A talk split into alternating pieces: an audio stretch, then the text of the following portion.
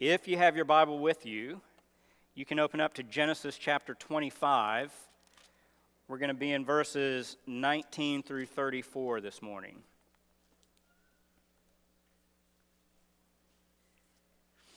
Genesis 25, 19 through 34.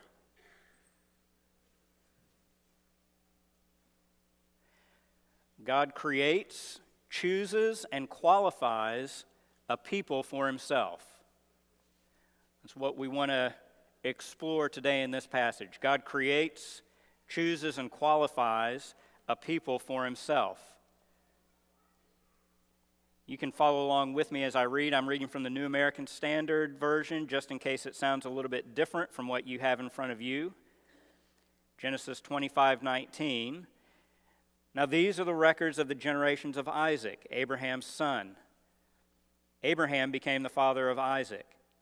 And Isaac was 40 years old when he took Rebekah, the daughter of Bethuel the Aramean of Paddan Aram, the sister of Laban the Aramean, to be his wife. Isaac prayed to the Lord on behalf of his wife because she was barren. And the Lord answered him, and Rebekah his wife conceived. But the children struggled together within her, and she says, If it is so, why then am I this way? So she went to inquire of the Lord. The Lord said to her, Two nations are in your womb, and two peoples will be separated from your body. And one people shall be stronger than the other, and the older shall serve the younger. When her days to be delivered were fulfilled, behold, there were twins in her womb. Now the first came forth red, all over like a hairy garment, and they named him Esau. Afterward, his brother came out with his hand holding on to Esau's heel. So his name was called Jacob. And Isaac was 60 years old when she gave birth to them. When the boys grew up, Esau became a skillful hunter, a man of the field, but Jacob was a peaceful man living in tents. That word peaceful there, you might want to read as something like complete or whole. We won't spend a lot of time on this in the sermon, but the, there's a contrast being made between Esau, whose physicality is his distinguishing characteristic, as opposed to Jacob, who's more of a whole or complete individual. But Jacob was a peaceful or a complete man living in tents. Now, Isaac loved Esau because he had a taste for game. But Rebekah loved Jacob. When Jacob had cooked stew, Esau came in from the field and he was famished. And Esau said to Jacob, Please let me have a swallow of that red stuff there, for I am famished. Therefore, his name was called Edom. But Jacob said, First sell me your birthright. Esau said, Behold, I'm about to die. So, what of, so of what use then is the birthright to me? And Jacob said, First swear to me. So he swore to him and sold his birthright to Jacob. Then Jacob gave Esau bread and lentil stew, and he ate and drank and rose and went on his way. Thus Esau despised his birthright. This is God's word. Let's pray.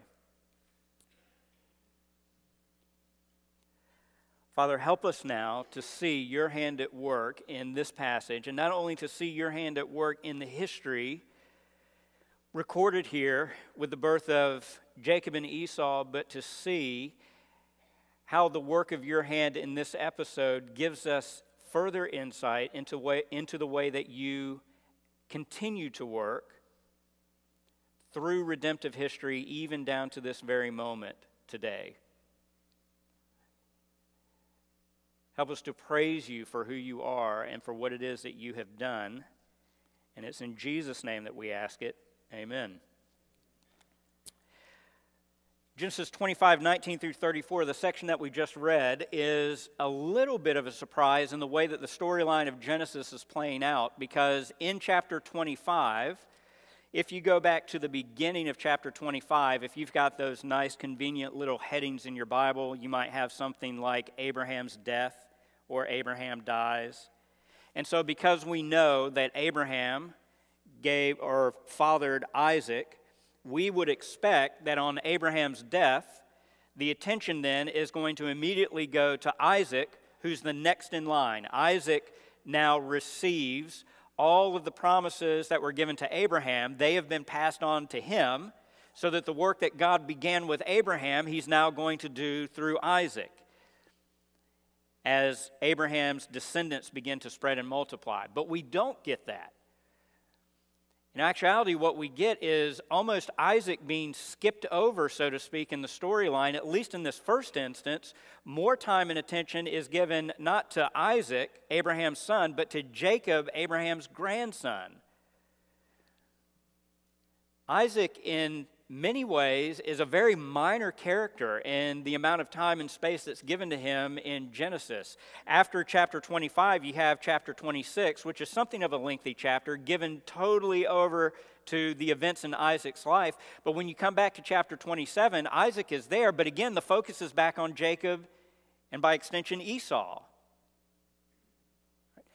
So here's what I want to put out in front of us because this will be helpful not just for our, our time this morning, but for future sermons as we go through and we look at what God is doing in detailing and recording the events of Jacob's life. We, we don't necessarily know or can't say why more time or attention is given to Isaac. Why does he get such just a very brief mention, specifically in chapter 26, before all of the attention shifts to Jacob. We don't know why that is, but I think we could say we do have some observations to make about why Jacob receives the attention that he does. This is going to help us, especially in this passage this morning, because Jacob, in a very unique way, represents the nation, the future nation of Israel. So, if you know anything about the way that the Genesis story is going to unfold, you know that Jacob is given his name at birth, but that later in his adult life, there's going to be a climactic episode where Jacob has an encounter, a confrontation with the Lord, and in that confrontation, the Lord changes Jacob's name to Israel. So if you are given a new name, Israel, and Israel happens to be the name of the nation that you're a part of, you are going to, you are going to very closely identify yourself and your people with the man who gave our nation its name. It's Jacob who is the father of the 12 tribes. It's his sons who then begin to prosper and create the 12 tribes of Israel. At a later point in Genesis, it actually refers to Jacob's sons as the 12 tribes and Jacob as the father of the 12 tribes. Jacob, interestingly enough, actually experiences real exile. He, he has to leave the land and he goes eastward out of the land, much in the same way that the nation of Israel will go through exile in its history, moving eastward back towards the land of Babylon. And there are other things that we could say, but in the end, I think what, what happens with Jacob in the Genesis story is that when Israel would look back and when they would see Abraham and Isaac, they would see the fathers or the forefathers of our people. But when they looked at Jacob, they would see themselves. One of the reasons that that would happen is in this very text because we're told in the birth announcement that more than just the fact that Rebecca has two children in her womb, the Lord's oracle or pronouncement to her says that there are two nations, two peoples in your womb. Which means that right from the beginning, while we want to look at Jacob and Esau as individuals, we also want to consider how Jacob embodies or typifies the nation itself.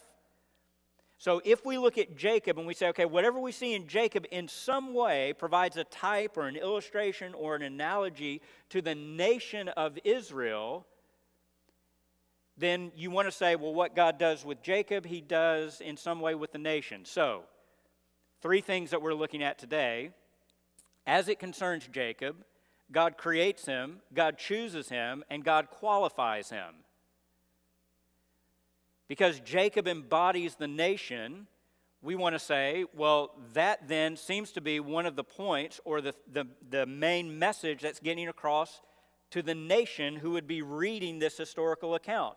In the same way that Jacob, later Israel, was created, chosen, and qualified, that's what God has done for us. He's created us as his people. He's chosen us as his, as his special possession. He has qualified us to serve in a very unique way. And then we also want to consider that the work that God does in the Old Testament for his Old Covenant people is in some way preparatory or a foreshadow of what God does for his New Covenant people as well, which would be us. So, God creates a people for himself. One of the things that stands out right away when you read, starting at verse 19 and following, is that Rebekah, who is Isaac's wife, is barren. we are two patriarchs in, Abraham and now Isaac, and we are two for two with barren women. What are the odds? There is something even more unique, though, about Rebecca's barrenness, because while Abraham and Sarah were called after they were already married, Sarah's barrenness was already known and God calls them from their homeland to come to this new land that He's going to give to them. Remember, when you go back and when you read, the reason that Isaac ends up with Rebekah is because there is a peculiar providence by which God Himself singles out, selects Rebekah to be put with Isaac.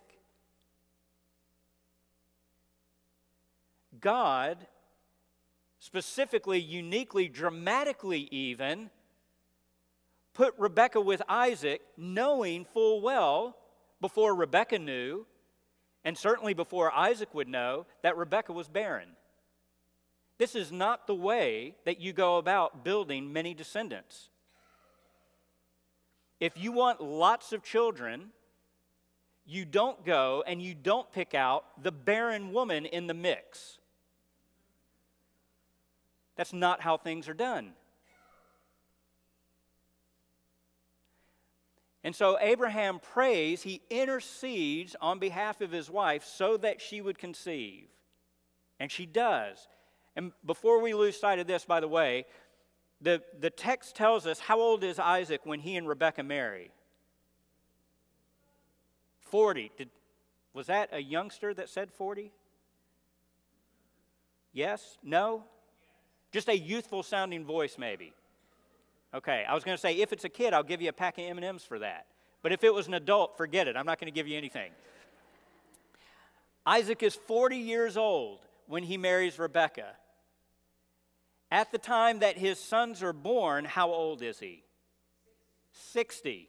So, doing the quick math, how long did Isaac wait and pray for descendants? 20 years. It's awfully close to what we saw going on with Abraham. We're told in the beginning of the Abraham story that Abraham was 75 years old when God called him and brought him into the land of Canaan. Abraham is not, uh, does not have Isaac through Sarah until he's 100. That's 25 years. Not only do both Abraham and Isaac have barren wives who are unable to conceive and give birth, they both have to go through a period of 20 to 25 years before that promise of descendants is fulfilled. Why does God do that? Well, I think in part he does it here with Isaac and Rebekah for the same reason that he did it with Abraham and Sarah. He wants to make sure that they know with absolute certainty that you did not do this. I did this.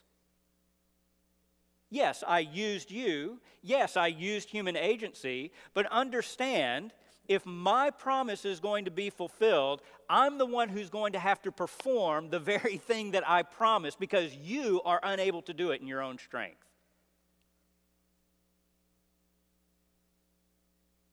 So, if God is going to have a people for himself, if he's going to make something out of Abraham and his descendants, if he's going to create a people that he can call his own, he cannot put out a general advertisement and say, I'm taking auditions or I'll take resumes, let me know who wants to get in on this project. God has to do it himself.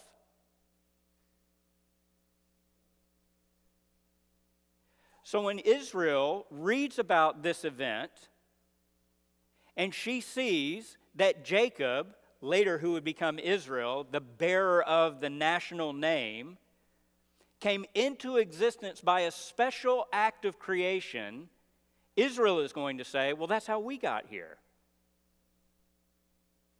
God did something unique when He created us, when He brought us into existence. And then something like that is at work in the New Testament as well. In John chapter 1, John is referring to those people who become children of God. And in John 1:13, John says that these children of God were born not of blood, nor of the will of the flesh, nor of the will of man, but of God. If God is going to create a people for himself, whether it's in the Old Testament or the New Testament, how is it going to be done? He's going to have to do it. You understand the fact that you are here this morning, that in and of itself, understood through the lens of Scripture, you are evidence of the fact that God is still doing this very thing. Edgewood is not here because we did something. Edgewood is here because God created this group of people. And when you begin to bore down and you look more closely at the details, you are not here as part of Edgewood because you did anything unique or special. You're here because God created you to be His child, His son or His daughter.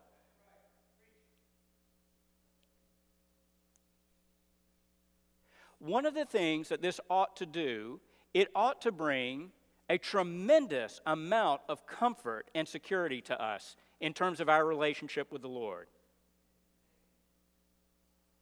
If all of this that we see around us right now in this moment, all the crazy, mixed up, odd people that we can't figure out, and by the way, you're looking out, but other people are looking out, looking at you, so you're one of the crazy.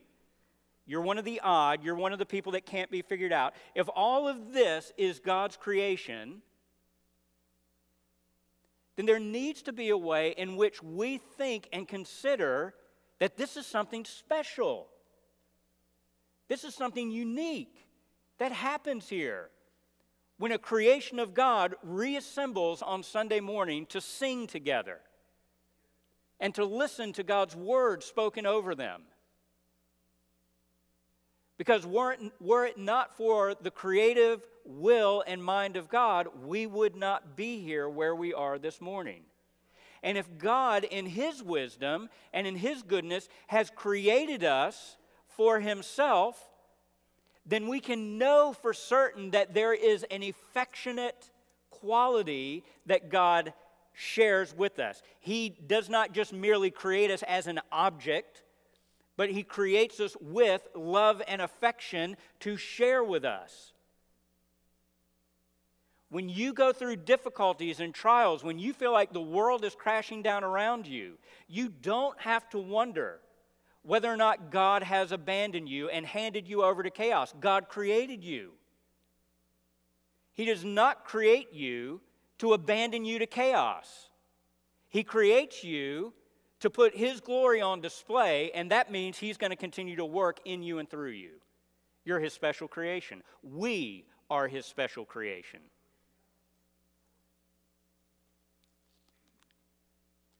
Paul says, if anyone is in Christ, he is a new creation. The old things have passed, new things have come. God, through Jesus Christ, has made us into something that we were not.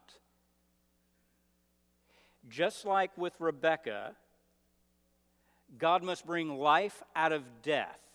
Just like with Rebekah, God must call into existence that which does not exist. That's exactly what He did with you and with me when He brought us into life in Christ. We were dead, and He made us alive. He did that, not us. And we ought to praise Him for it. Second, not only does God create a people for Himself, God chooses a people for himself. You have here twins in the mother's womb who are thrashing about. The, uh, let's see, where's the, where's the word that we're looking for? In verse 22, the children struggled together within her. That Hebrew word there is a word that's used elsewhere that our English translate as crush. So it's like the twins are crushing each other. They're going to blows within their mom. I don't know what it's like to carry a living being inside of me. I understand that one is enough to make you feel uncomfortable.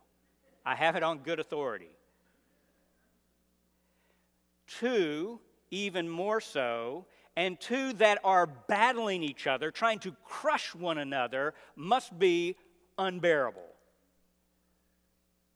And so Rebekah goes to the Lord. Isaac has prayed that she would conceive. She conceives not one but two. And now Rebekah must be thinking, thanks a lot, you jerk. So she goes to the Lord, Lord, what in the world is happening here? And the Lord says, gives clarity and insight into the situation. There are two peoples, two nations in your womb. This is bigger, in other words, than just the fact that you have two sons on the way. Your two sons represent two people groups.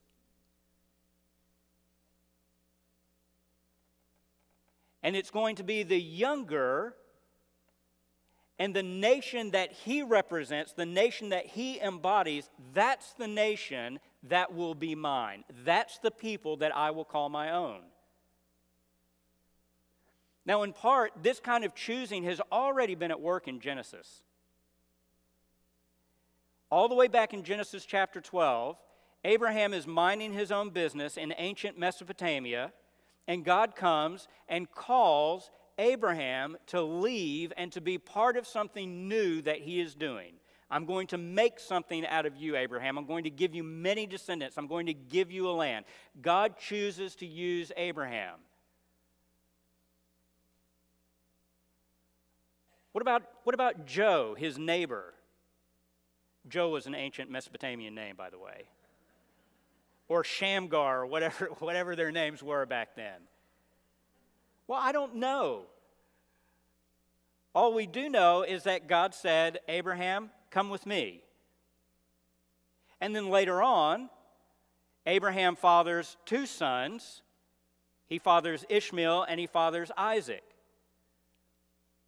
And God says, through Isaac, your descendants will be named. Not through Ishmael and Isaac, through Isaac your descendants will be named. He's the child of promise. My people will be known as my work. I'm the one who's doing this. Therefore, it's Isaac, the miracle promised child, not Ishmael, who is a child created by your own effort. And then here we are again twins in the womb, they share the moment of conception, they share a womb, and they're going to share delivery by a matter of seconds. And God says it's going to be the younger rather than the older.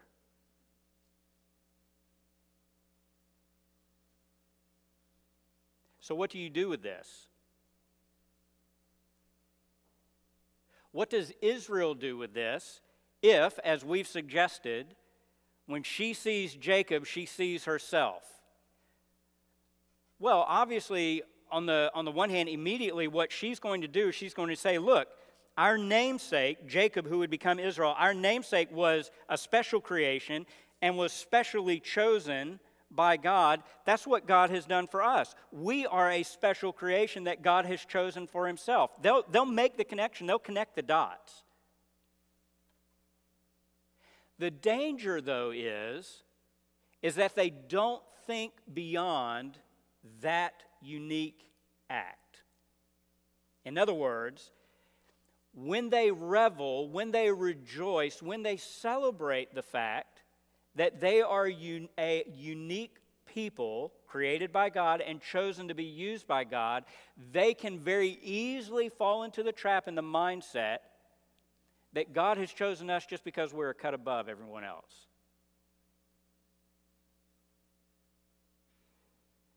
Or that God intends to do nothing more in this choosing but to just shower us with blessings that we can enjoy while everyone else just kind of wallows away making the best of life on their own. Go back again to Abraham. Why does Abraham enter into this relationship with God? Why does God choose to use Abraham? Genesis 12, verse 3. God tells Abraham, I'm going to call you out. I'm going to give you a name. I'm going to give you descendants. I'm going to make your name great. I'm going to bless you and you be a blessing. Genesis 12, 3. In you, Abraham, all the nations of the earth will be blessed. Why did God choose to bless Abraham? So that Abraham could just soak it up like a sponge and hoard it? Genesis chapter 22. After Abraham passes the test of faith by being willing to offer up his promised son Isaac, God affirms his obedience and says in Genesis 22 18, Because you have done this, I will indeed greatly bless you, and in your seed, in your descendants, all the nations of the earth will be blessed. Why does God choose to make Abraham a recipient of his blessings and his grace? Why? So that he can extend God's blessings to others. So here we are. We sit here as members of Edgewood Baptist Church or as members of the body of Christ, affirming that we're here because we exist as a special creation that God has brought into existence. We once were dead, we're now alive. God did that. We express and we affirm the fact that God, in His wisdom and in His grace, has chosen to do something unique and special with us that He does not do with anyone else. But the question is, what is He choosing to do with us? He's choosing to do with us the same thing that He chose to do with Abraham and Isaac and Jacob and the nation of Israel, which is to be a vehicle, a delivery mechanism to bring His blessings to all the other people on the face of the earth hold your place here and go to 1 Peter chapter 2.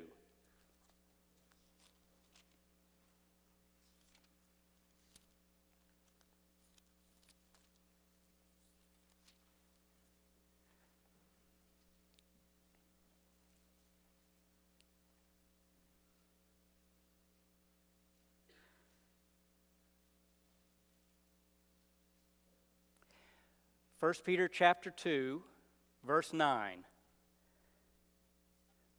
Peter says, But you are a chosen race. Pause right here for a second. Who is Peter writing to?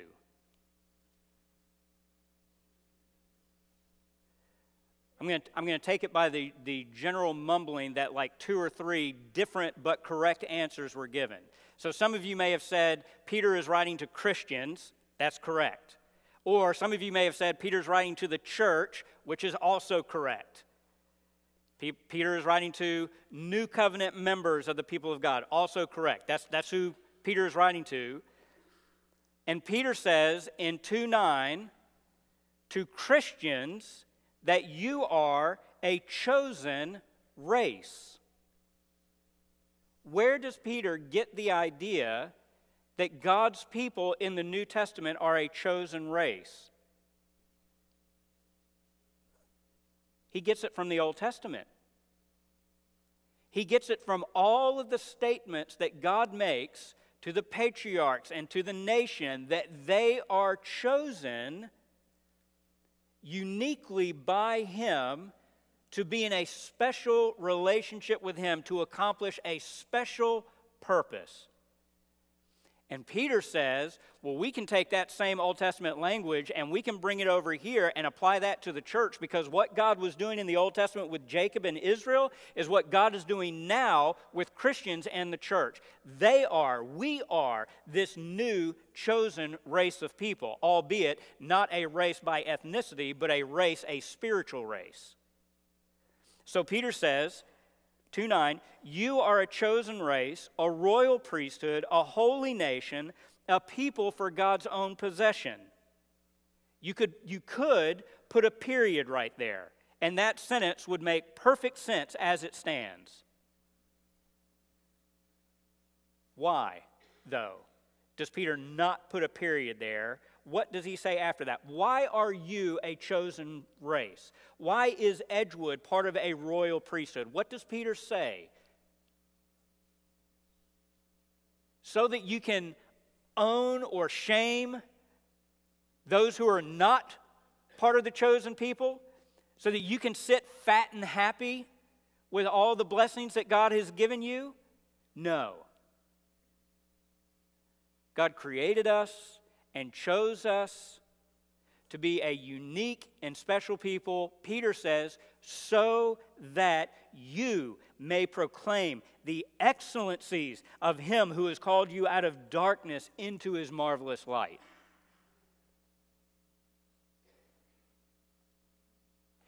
You exist because God created and chose you to be one of His, not so that you could say, Look at me, the chosen one, but so that you could say, Look at what God has done.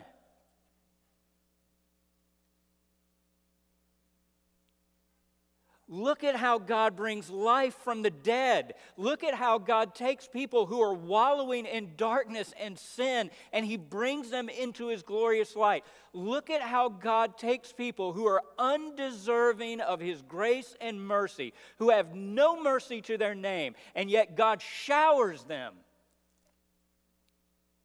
with His grace and mercy. Look at what God has done.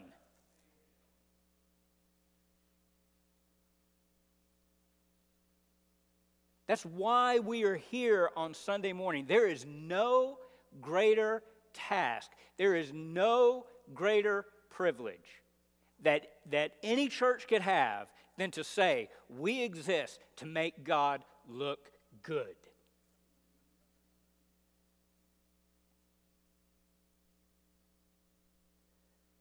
We exist in order to proclaim in song in speech, in sharing, in our thinking, in our life together. We exist to say something to ourselves and to the watching world around us about the excellencies of Him who has called us out of darkness into light. That's why we're here.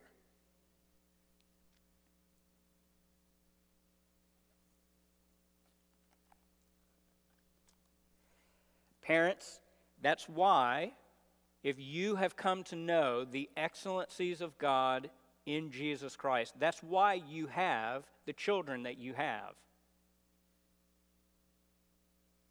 You have those children because you have, whether you like it or not, and whether they like it or not, you have a captive little platoon that you get to impress with the glory and the grace of God. You get to do that. Grandparents, that's why you have grandchildren. So that you have an opportunity to show them and clue them in to the greatness of the God who created this world, who created them, and who does amazingly miraculous things. People, that is why you have the coworkers that you have and the neighbors that you have, so that in your conduct, in your speech, in everything that you do, you are displaying the excellences of God made known and revealed in the work of Jesus Christ and his transforming power through the Holy Spirit.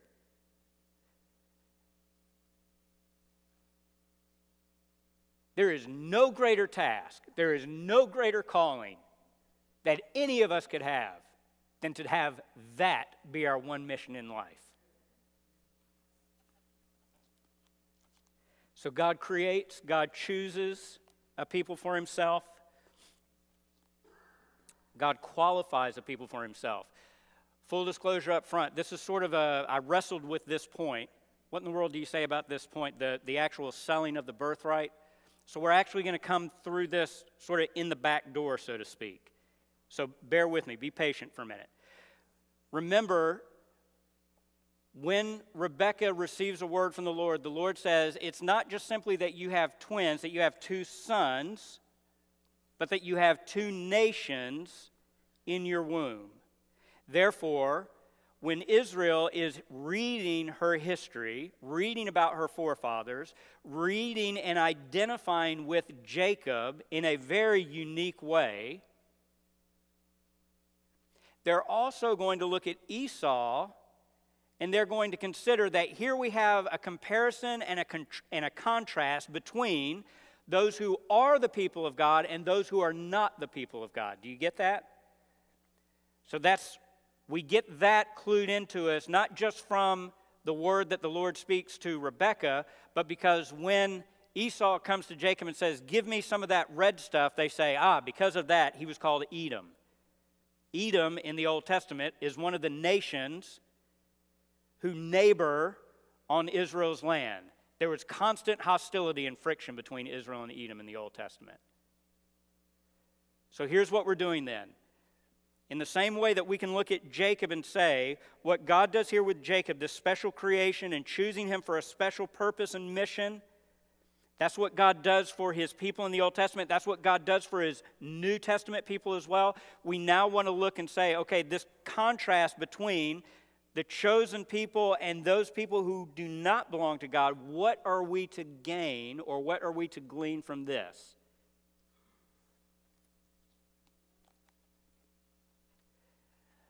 A couple things worth pointing out here.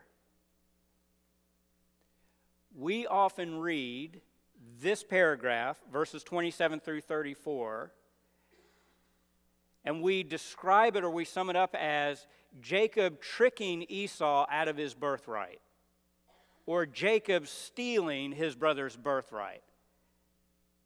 But that is not the perspective that we're given by the author of the story. The focus in 27 through 34 is not first and foremost on Jacob, it's actually on Esau.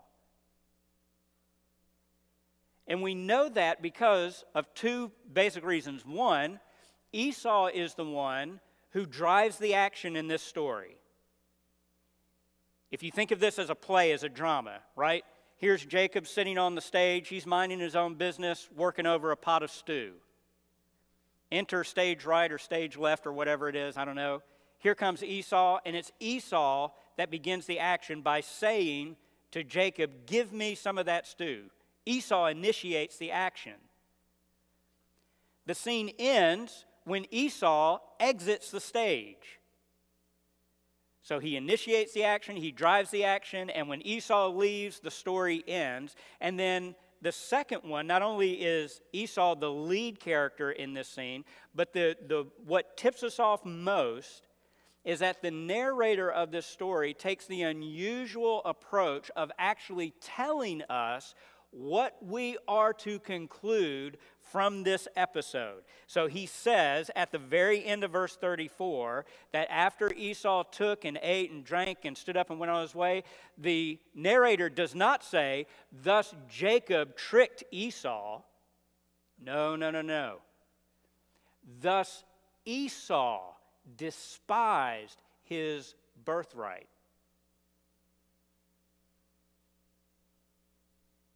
What does that mean for Esau to despise his birthright?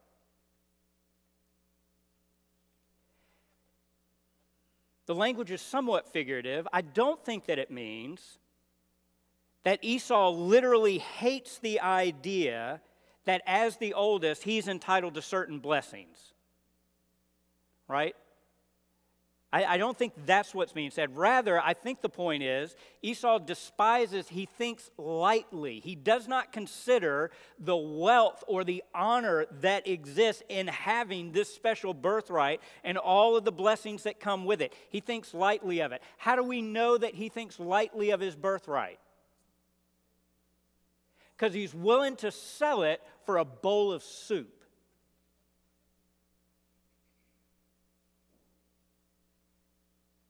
The natural order, the natural position that he has is that what Abraham had that he passed down to my dad Isaac, I stand first in line to have that passed down to me. And he looks at all of that blessing, both material and immaterial, and he says, You know what? Because I'm hungry right now, I'd rather have soup.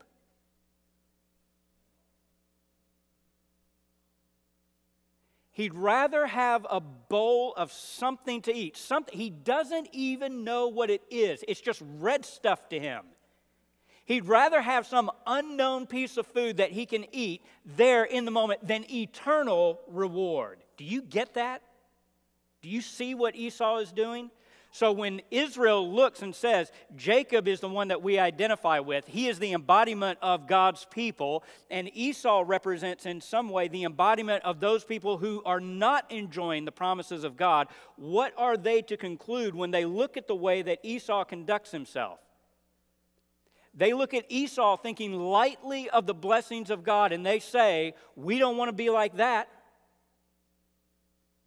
That's not how God's people are supposed to act.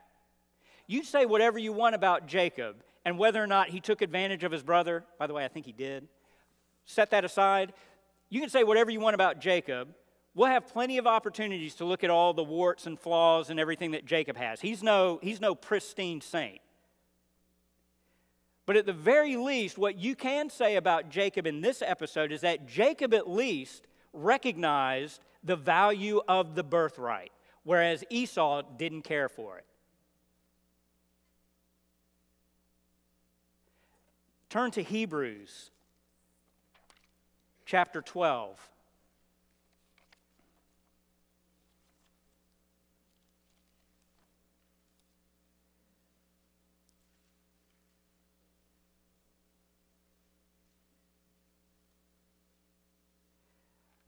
Follow with me starting at verse 14. The author of Hebrews says, Pursue peace with all men and the sanctification without which no one will see the Lord. See to it that, there, that no one comes short of the grace of God, that no root of bitterness springing up causes trouble, and by it many be defiled. Here it is, verse 16. That there be no immoral or godless person like Esau, who sold his own birthright for a single meal. You see what the New Testament does with this episode in Genesis? It says, Look at Esau. Don't be like him. Listen, chosen race. Listen, special people of God. God has created you and given you special, unique privileges and blessings. Don't think lightly about what God has given you. Don't cash it in for temporal comforts and ease and physical pleasure. It's not worth it.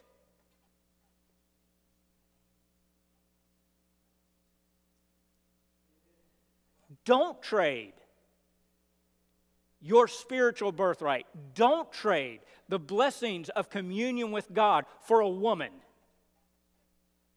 Don't do it. It's not worth it. Don't trade your spiritual birthright, the blessings of God, for a man. It's not worth it. Don't trade it for a career. Don't trade it for a degree. Don't trade it for a reputation that the world around you is going to say, now we can accept you and now we think that you're okay. Don't do those things. You may get momentary relief and comfort from whatever kind of hunger pain you're experiencing, that crave for affection or that crave for approval or a sense of accomplishment, you may get it in the moment, but you're going to find yourself, if you're not careful, like Esau, who had his belly filled, but at the end of the day ended up empty handed when it mattered most.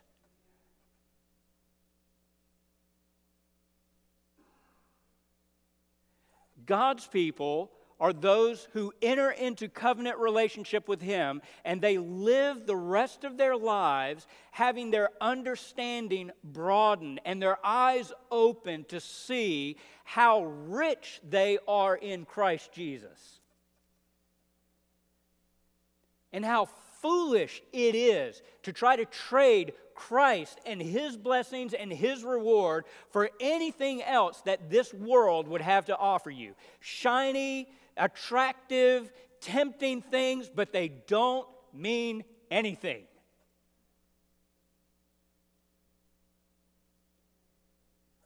You have everything already.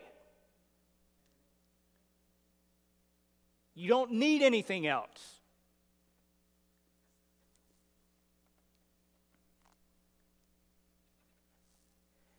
And so, part of what we have to understand and recognize is that there will be through this life a constant tension that exists between God's special chosen people and those who are outside of those covenant blessings. One in which we see and value things that the rest of the world does not see and does not value. And they will look at the things that we value and they will think, You're a fool.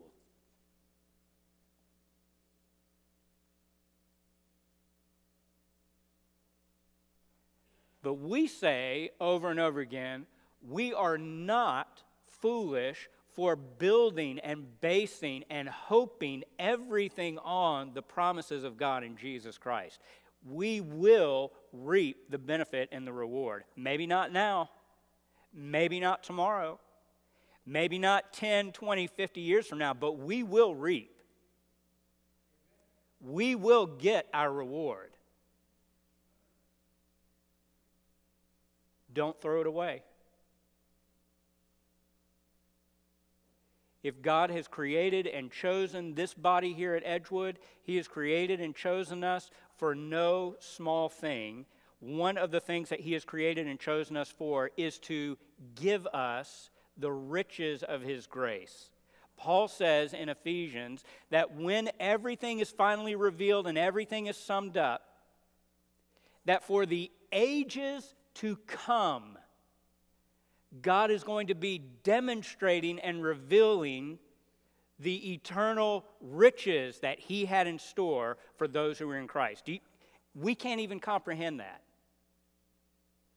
For as long as eternity is, that's how long we will be seeing and enjoying the riches in Christ Jesus. You want to trade that for a job? You want to trade that for a date?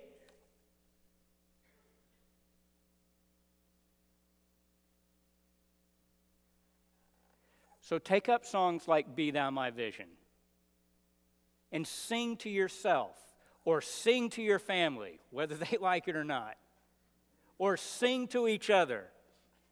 Riches I heed not, nor man's empty praise.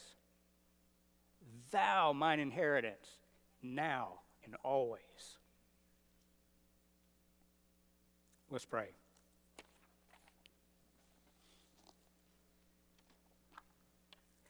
Father, we praise you because of your mercy and your kindness that has been made available to us in Jesus Christ.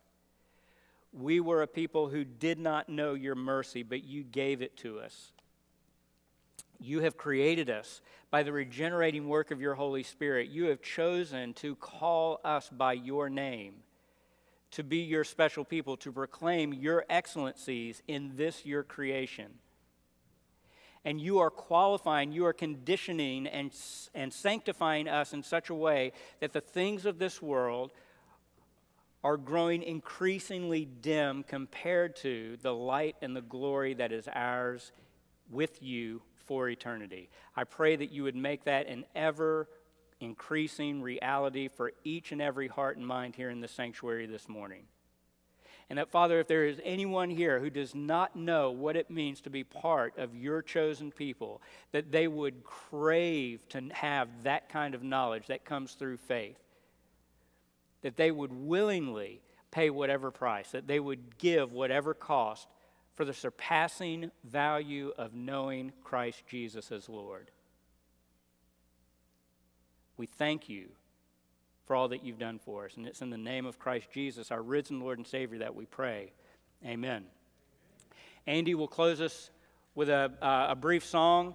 At the conclusion of the service, I'll be down front. If anyone wants to speak about anything that's been covered in the message here or of anything else of another subject, feel free to come down. God is so good. God is so good.